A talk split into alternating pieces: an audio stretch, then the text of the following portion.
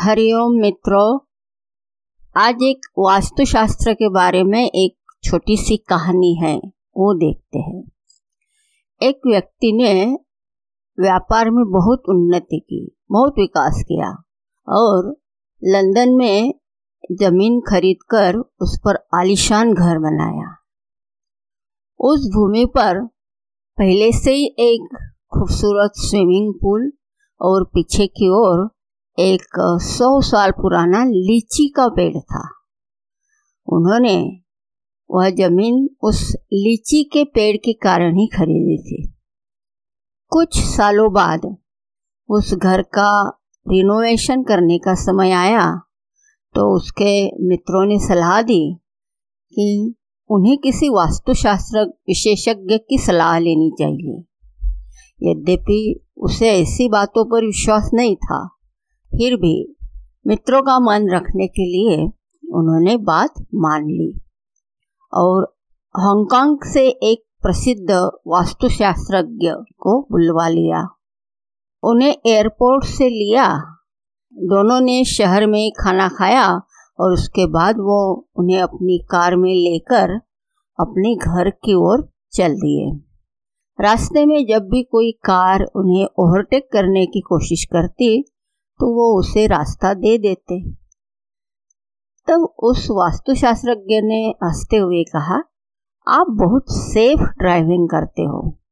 उसने भी हँसते हुए कहा, लोग अक्सर ओवरटेक तभी करते हैं जब उन्हें कुछ आवश्यक कार्य हो, इसलिए हम उन्हें रास्ता दे देते हैं।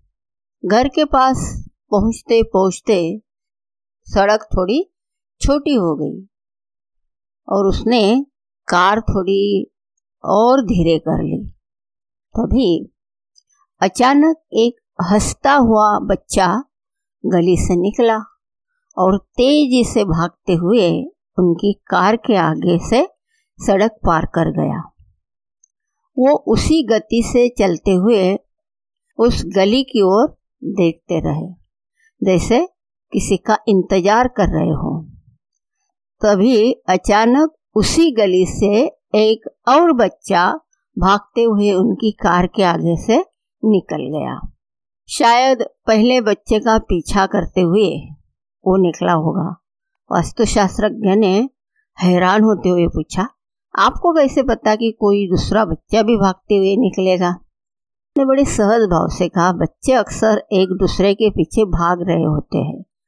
और इस बात पर विश्वास करना संभव ही नहीं है कि कोई बच्चा बिना किसी साथी के ऐसी भाग दौड़ कर रहा हो।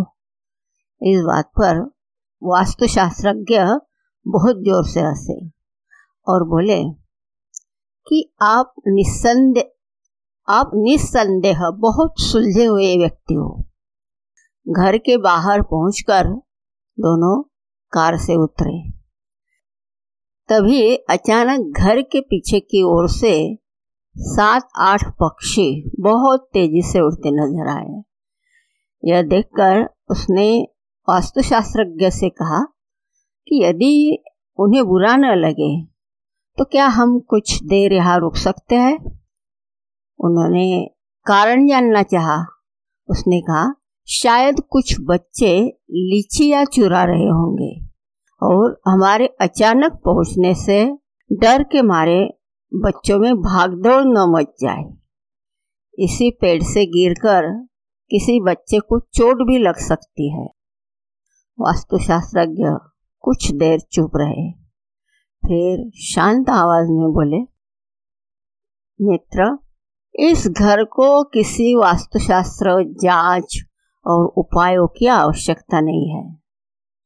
उसने बड़ी हैरानी से पूछा, ऐसा क्यों? तब वास्तुशास्त्रज्ञ ने कहा, जब आप जैसे विवेक पूर्ण व आसपास के लोगों की भलाई सोचने वाले व्यक्ति विद्यमान होंगे, तब स्थान, संपत्ति, वास्तुशास्त्र नियमों के अनुसार बहुत पवित्र सुखदाई और फलदायी होगी। जब हमारा मन और बुद्धि सदैव दूसरों की खुशी और शांति की प्राथमिकता देने लगे तो इससे दूसरों का ही नहीं, हमें खुद भी मानसिक लाभ, शांति, प्रसन्नता मिलती है। जब कोई व्यक्ति सदा स्वयं से पहले दूसरों का भला सोचने लगे तो अनजाने में ही उसके अंदर एक साधुत्व प्राप्त होता है, जिसका कारण दूसरों का भला ही करना होता है। इसलिए हम कोशिश करते हैं, हम में भी ऐसे कुछ गुण विकसित हो जाए। तो यही हमारे लिए भी असली वास्तुशास्त्र है। हरिओम